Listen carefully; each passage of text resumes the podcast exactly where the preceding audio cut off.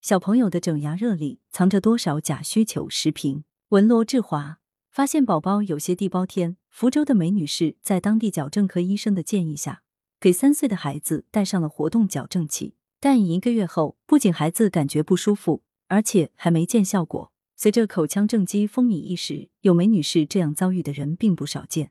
记者近日咨询了北京、天津等地六家连锁口腔诊所，得知近年来为两三岁孩童做口腔正畸的家长越来越多，有的口腔诊所甚至建议一岁半的儿童佩戴矫正器。幼童矫治疗程报价一般在三千多元至六七千元，如果治疗周期长并采用隐形矫正器等，所需费用可达数万元。五月二十三日，《法制日报》。小朋友整牙不仅存在较大的需求，而且有些整牙确实要趁早。比如，孩子行为的可塑性很强，对于可导致牙齿错颌的不良习惯，如咬笔头、啃手指甲等，越早干预越容易纠正。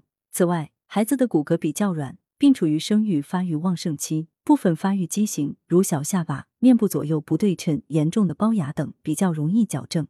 由正确的人在正确的时间，采用正确的方法为孩子整牙。有事半功倍之效。可是，在众多整牙的小朋友当中，有不少其实并不需要此类医疗服务。改变孩子的不良行为习惯，靠养成而非医疗，并且有畸形也不一定需要矫正。比如轻微错颌一般，没有太大影响，让其自然生长就会变得正常。有些畸形只需在较短的时间点上做矫正，但这个时间点有时会被人为的拉成一条长长的时间线。儿童口腔过度矫形。浪费家长的钱是小事，还可能影响乳牙的发育、恒牙的替换，甚至有可能导致面部畸形，影响口腔功能等。再加上儿童心智尚未成熟，在牙齿上过度求美，对孩子形成正确的审美观、价值观也不利。你有三分热，我点一把火。儿童口腔正畸原本不热，火上浇油的人多了，就变得火爆了。无论是线下宣传，还是线上种草。当前容貌焦虑已经卷到了牙齿上，变成了牙齿矫正焦虑。整齐的大白牙被宣扬成高颜值的标配，再加上有干的好不如长得好，美貌是走向成功的捷径等误导性宣传打底，一些家长就极易受到蛊惑，带着孩子接受过度和适当的口腔正畸服务，相关机构亦因此大把赚钱。更需强调的是，合格的口腔医生本就不够用，口腔正畸需求井喷，机构跑步进场，快速扩张。